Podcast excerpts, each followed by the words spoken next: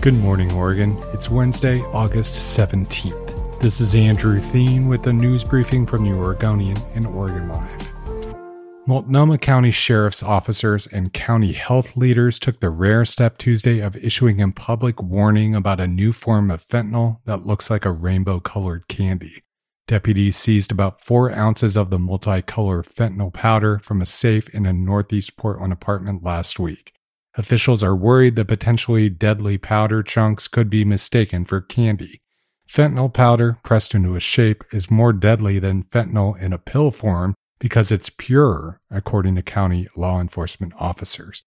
Those officers are seeing more powder on the streets this year, including the dyed varieties.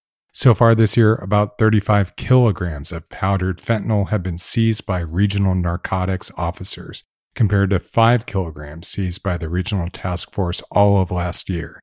The Regional Task Force also has seized more counterfeit pills laced with fentanyl so far this year. In Oregon, there were 656 drug overdose deaths from January through October of 2021. That's far higher than in 2020 and 2019. More than 2,000 Oregonians who were enrolled at the now defunct for profit college called ITT Technical Institute will see their debt wiped away. The U.S. Department of Education announced Tuesday it would forgive nearly $40 million in debt held by 2,090 Oregonians who were enrolled at the school between 2005 and 2016. ITT Tech closed abruptly in 2016.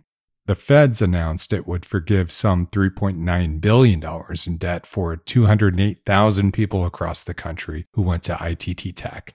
The nation's top education officials said that ITT Tech misled students about the value of its degree in order to profit off federal student loans. Oregon's Ellen Rosenblum was one of 25 state attorneys general to ask for the loan forgiveness. It's the second major wave of loan forgiveness tied to ITT Tech. For months, Betsy Johnson has raised millions of dollars and pursued an ad blitz and marketing push to be Oregon's next governor as an outsider, unaffiliated candidate.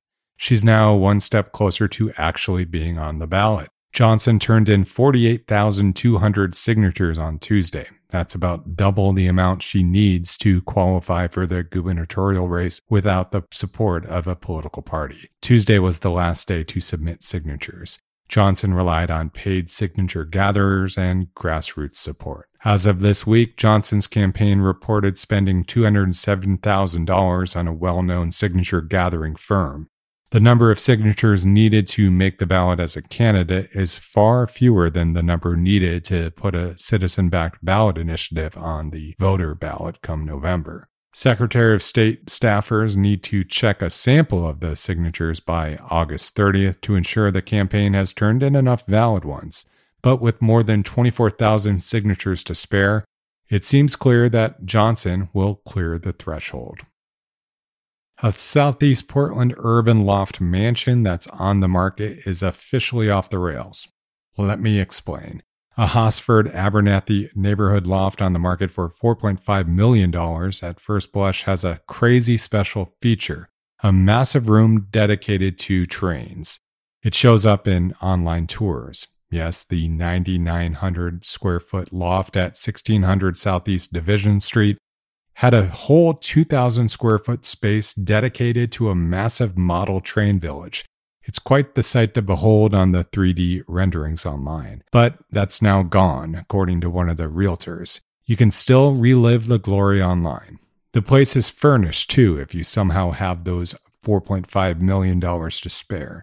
The residence has three bedrooms and four bathrooms, including one large bathroom with white subway tile and a commercial sink with two faucets that looks as if it belongs in a century old factory.